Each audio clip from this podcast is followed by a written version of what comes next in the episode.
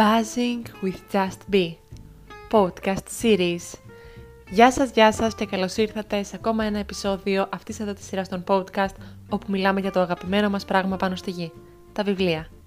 Welcome on board! Καλημέρα, καλησπέρα σε όλους και όλες. Καλώς ήρθατε σε ακόμα ένα επεισόδιο, σε ακόμα ένα βιβλίο, σε ακόμα ένα ταξίδι. Αν και βρισκόμαστε στη μέση του καλοκαιριού, Σήμερα θα μιλήσουμε και θα διαβάσουμε ένα βιβλίο λίγο πιο βαρύ. Δεν ξέρω αν αυτή είναι η κατάλληλη στιγμή να διαβάσουμε αυτό το βιβλίο, σε μια παραλία, σε ένα ταξίδι, αλλά σίγουρα είναι ένα βιβλίο που πρέπει να διαβάσετε. Εγώ το διάβασα τώρα, γιατί εδώ στο Βερολίνο δεν είμαι ακόμα σε mood διακοπών και αποφάσισα ότι αυτόν τον μήνα θα ασχοληθώ λίγο με τη λογοτεχνία του ολοκαυτώματος. Κάπως έτσι λοιπόν οδηγήθηκα στην εκτροπή από τις εκδόσεις Κλειδάριθμος, που είναι ένα αυτοβιογραφικό ντοκουμέντο διείσδυσης στον Ταχάου από την Λούτσε Ντέραμο, σε μετάφραση της Άννας Παπασταύρου.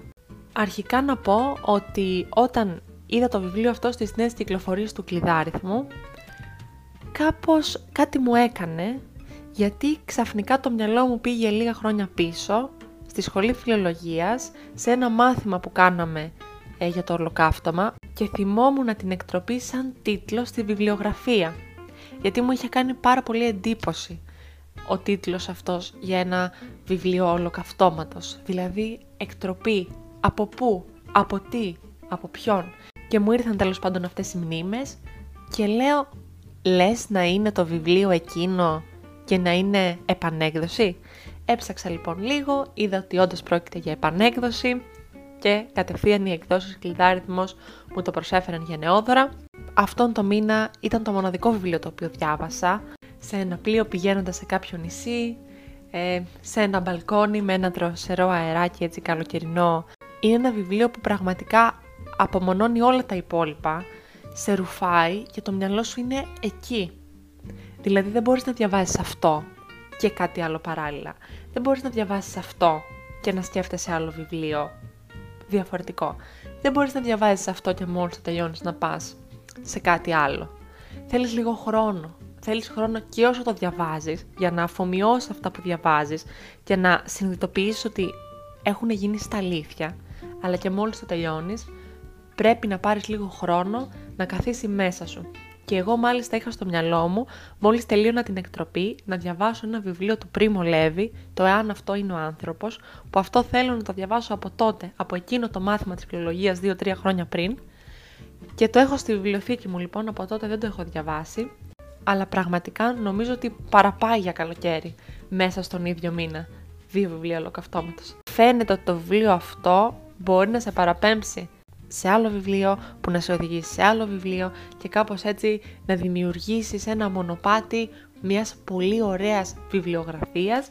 Και μάλιστα είναι κάτι που το προτείνω. Άμα ξεκινήσετε να ακολουθείτε τα μονοπάτια του ολοκαυτώματος μέσα από τη λογοτεχνία επιλέξτε να το κάνετε συνειδητά ε, διαβάζοντας παραπάνω από ένα βιβλία, ντοκουμέντα, ε, αφηγήσεις, διηγήσεις, οτιδήποτε γιατί θα είναι πιο ολοκληρωμένο, θα δείτε τα πράγματα από διαφορετικές οπτικές γωνίες και όταν πρόκειται για ένα τερατούργημα τέτοιου βεληνικούς, το λιγότερο που μπορούμε να κάνουμε είναι να διαβάσουμε όσο το δυνατόν περισσότερες φωνές μπορούμε. Επιστρέφουμε λοιπόν στην εκτροπή. Ε, το βιβλίο αυτό αποτελείται από μια εξαιρετική εισαγωγή, θα αναφερθούμε σε αυτήν πιο μετά. Στο τέλος έχει βιογραφικά στοιχεία της, της συγγραφέως, ε, πάρα πολύ αναλυτικά, χρονολογικά και κλείνει με μια πάρα πολύ εκτενή βιβλιογραφία και για την ίδια την εκτροπή και για άλλα βιβλία σχετικά με τα στρατόπεδα συγκέντρωσης, σχετικά με εκείνη την ιστορική χρονολογική περίοδο. Πάμε λοιπόν να διαβάσουμε το πιστόφυλλο. Μερικές φορές, όταν ξεστρατίζοντας αγγίζεις τον πάτο, ξεμητίζεις τελικά από την άλλη μεριά. Η Λουτσία είναι μια νεαρή γυναίκα με αστική καταγωγή, κόρη υφυπουργού της Δημοκρατίας του Σαλό, η οποία μεγάλωσε μέσα στους μύθους του φασισμού και είναι απολύτως πεπισμένη πως οι αγριότητες στα στρατόπεδα εργασίας είναι ψέματα. Αποφασίζει να το διαπιστώσει προσωπικά και μπαίνει εθελοντικά στον Ταχάου, σίγουρη ότι μπορεί να διαψεύσει αυτές που θεωρεί συκοφαντίες για τους τρόπους αντιμετώπισης των εργατών από το μεγάλο ράιχ του Χίτλερ. Θα ακολουθήσει μια κατάβαση στα Τάρταρα, περίπλοκη και βίαιη, όπου η Λουτσία βιώνει τη φρίκη, την κάνει δική της, κυριολεκτικά, σαν να εκτείει την ποινή της. Η Λούτσε Ντέραμο ως Λουτσία διατρέχει μια ολότελα δική της διαδρομή προς την οριμότητα και την διάπλαση του χαρακτήρα της, η οποία ηχεί ως περιπέτεια της συνείδησης, πιστήριο και κραυγή συναγερμού. Η εκτροπή είναι μια ιστορία για τον κόπο που απαιτείται προκειμένου να πετάξεις από πάνω σου τα ψέματα με τα οποία η μνήμη, ατομική και συλλογική, διηγείται το παρελθόν της. Φύγει την πλάνη των ιδεολογιών και περιγράφει το μαρτύριο με απότερο σκοπό την ανακάλυψη της αλήθειας. Όταν κυκλοφόρησε το 1979, η εκτροπή γνώρισε αμέσως τεράστια επιτυχία και εκδόθηκε σε όλον τον κόσμο. Αχ, λοιπόν, κατευθείαν από το πιστόφυλλο καταλαβαίνετε πόσο βαθιά και πόσο μακριά θα μας πάει αυτό το βιβλίο και γι' αυτόν ακριβώς το λόγο είπα ότι είναι ένα βιβλίο που πρέπει να είσαι εκεί και πρέπει να είσαι έτοιμος για αυτά που θα διαβάσεις. Όταν κατανοήσεις ότι αυτά που διαβάσεις έγιναν στα αλήθεια και αυτή η κοπέλα, αυτή η κοπέλα τότε ήταν λιγότερο από 20 χρονών, αυτή η γυναίκα, η Λουτσία, πήγε εθελοντικά μόνο και μόνο για να αποδείξεις στον εαυτό της, την οικογένειά της, μα κυρίως στα πιστεύω της, ότι όλα, όλα αυτά που άκουγε είναι ψέματα και αυτά που της έδωσε ουσιαστικά η οικογένειά της είναι η μόνη αλήθεια, πήγε εθελοντικά σε στρατόπεδα εργασίας. Είναι πραγματικά ένα βιβλίο που κινείται μεταξύ της προσωπικής μαρτυρίας και της προσπάθειας της συγγραφέως για λογοτεχνική αποτύπωση των συγκλονιστικών προσωπικών εμπειριών στα γερμανικά λάγκερ εξόντωσης. Γίνεται πραγματικά μία καταιγιστική και πολύ πολύ εκκεντρική περιγραφή των στρατοπέδων συγκέντρωσης. Δεν είναι ένα βιβλίο που μένει στην επιφάνεια, σου κάνει μία περιγραφή και ό,τι καταλάβει ο καθένας, ο κάθε αναγνώστης τέλος πάντων από αυτή την περιγραφή εισχωρεί βαθιά, σου δίνει και την πιο μικρή λεπτομέρεια. Η πορεία του βιβλίου ξεκίνησε το 1979 με την πρώτη έκδοση, έγινε στην Ιταλία και μετά ακολούθησε μία σειρά μεταφράσεων σε πάρα πολλές γλώσσες πριν περάσει στη σημερινή έκδοση του 2021 που κρατάμε στα χέρια μας. Η Λούτσε Τέραμο ήταν κόρη Ιταλού υφυπουργού του φασιστικού καθεστώτος και ήταν 19 χρονών όταν αποφάσισε το Φλεβάρι του 1944 να δουλέψει εθελοντικά ως εργάτρια σε στρατόπεδο εργασίας της ναζιστικής Γερμανίας, πιστεύοντας πως με την προσωπική της εμπειρία θα καταφέρει να καταρρύψει τα όσα υπερβολικά σύμφωνα με την ίδια ακούγονται για αυτά. Αυτή είναι ουσιαστικά η πρώτη και μοναδική εκτροπή που η ίδια αποφασίζει. Βλέπουμε λοιπόν ότι και ο τίτλος «Η εκτροπή» είναι συμβολικός, είναι αλληγορικός. Θα ακολουθήσουν μια σειρά από εκτροπές με αποκορύφωμα τον σοβαρό τραυματισμό της από την πτώση τείχου την ώρα που συμμετείχε στην προσπάθεια απεγκλωβισμού ανθρώπων έπειτα από έναν βομβαρδισμό στο Μάιτς. Όπως είπαμε και πιο πριν, έχουμε στο, στην έκδοση αυτή μια εξαιρετική εισαγωγή από την Άντια Φουζίνη, η οποία γράφει χαρακτηριστικά «Η γυναίκα αυτή, μισή γυναίκα, μισή γοργόνα, γυρεύει την ελευθερία της σκέψης και την αλήθεια της ανάμνησης και ανακαλύπτει τα κόλπα της μνήμης, τις παραλήψεις, τους δισταγμούς με δύο λόγια, τις εκτροπές. Καταγγέλει πώς μπορούν να παραποιηθούν οι αναμνήσεις, να εξαλειφθούν αυτές που δεν μας χρησιμεύουν να ζούμε στο παρόν. Για την ίδια την Τεράμο, η συγγραφή αυτού του βιβλίου ήταν ακόμα μια διαδικασία, γιατί χρειάστηκαν 25 ολόκληρα χρόνια για να καταφέρει να αποτυπώσει σε αυτό όσα έζησε.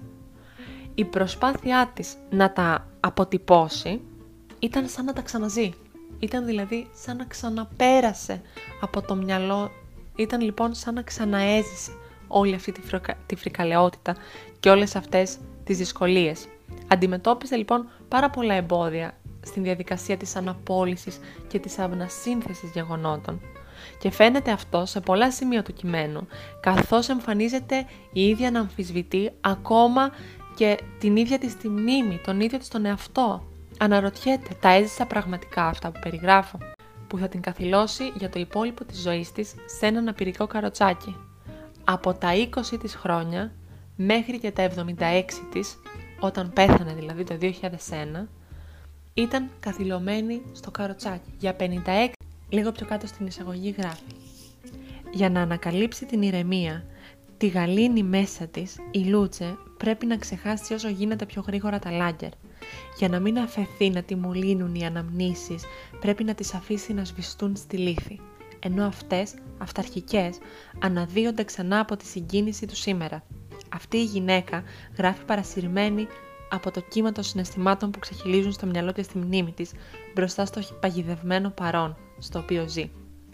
Έλεγε στον εαυτό της πως αυτή η αίσθηση της φυλακής είναι που υποκινεί την ανάμνηση της αγωνιώδους φυγής και καταφυγής στην ναζιστική Γερμανία και επιστρέφει σε αυτά που έζησε και της γεννιέται η επιθυμία να μιλήσει για τους δραπέτες. Ναι, για εκείνα τα τουλάχιστον 3 εκατομμύρια δραπέτες που όπως εκείνοι τριγύριζαν στο Τρίτο Ράιχ. Υπόσχομαι ότι στο επόμενο επεισόδιο του Buzzing with Just Be θα μιλήσουμε για κάτι πιο φωτεινό και πιο καλοκαιρινό και πιο ταιριαστό σε αυτή την περίοδο. Αλλά διάβασα αυτό το βιβλίο τον μήνα αυτό και δεν μπορούσα να περιμένω να σας μιλήσω για αυτό το χειμώνα. Φαντάζομαι θα με συγχωρέσετε. Αν έχετε διαβάσει το συγκεκριμένο βιβλίο ή οποιοδήποτε άλλο βιβλίο από τη λογοτεχνία του ολοκαυτώματος, παρακαλώ ε, περιμένω τα σχόλιά σας στο Instagram justbgr Τρέχει και ένας πάρα πολύ ωραίος διαγωνισμός αυτή την περίοδο. Ακολουθήστε μας λοιπόν για να μην χάνετε τίποτα καινούριο. Ευχαριστώ πάρα πολύ που ακούσατε ακόμα ένα επεισόδιο αυτής εδώ της σειράς των podcast. Εμείς θα τα πούμε την επόμενη εβδομάδα με ένα νέο βιβλίο, με μια νέα ιστορία και ένα νέο ταξίδι. Μέχρι τότε να είστε καλά και να χαμογελάτε. Γεια σας!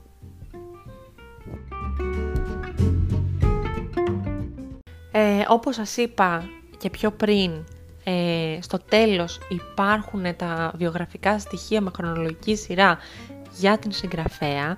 Μετά υπάρχει μια εκτενής βιβλιογραφία. Ε, είναι μια πάρα πολύ ωραία έκδοση. Έχει γίνει μια πάρα πολύ ωραία μετάφραση.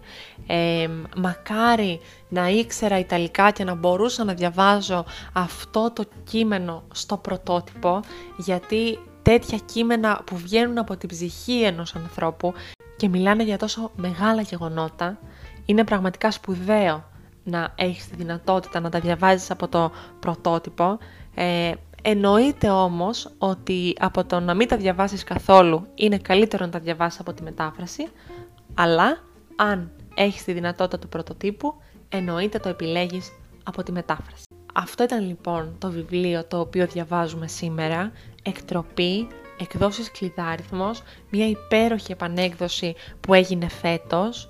Ε, σας είπα δεν ξέρω αν το επεισόδιο αυτό είναι πολύ κατάλληλο αυτή την περίοδο με το συγκεκριμένο βιβλίο μέσα στο καλοκαίρι, αλλά πραγματικά ελπίζω να βρείτε χώρο και να το διαβάσετε ε, ή να διαβάσετε οποιοδήποτε άλλο σχετικά με, την, με το ολοκαύτωμα. Η λογοτεχνία του ολοκαυτώματος και τα ντοκουμέντα που έχουμε είναι πάρα πολύ πλούσια και είμαστε πολύ τυχεροί γι' αυτό. Είμαστε πολύ τυχεροί όχι για αυτή τη φρικαλαιότητα, αλλά που υπάρχουν ντοκουμέντα για να μάθουμε ακόμα περισσότερα και είναι κάτι το οποίο ένα γεγονός πολύ σκοτεινό, πολύ μαύρο και μόνο όταν γνωρίζουμε περισσότερα γι' αυτό γινόμαστε πιο δυνατοί απέναντί του και μπορούμε να βγούμε στο φως, να μάθουμε τι έγινε πραγματικά και πάντα όταν προσεγγίζουμε ένα ιστορικό γεγονός ολιστικά και πλουραλιστικά και από πολλές οπτικές γωνίες. Γιατί δεν υπάρχει καλός ή κακός αντικειμενική απόδοση της ιστορίας,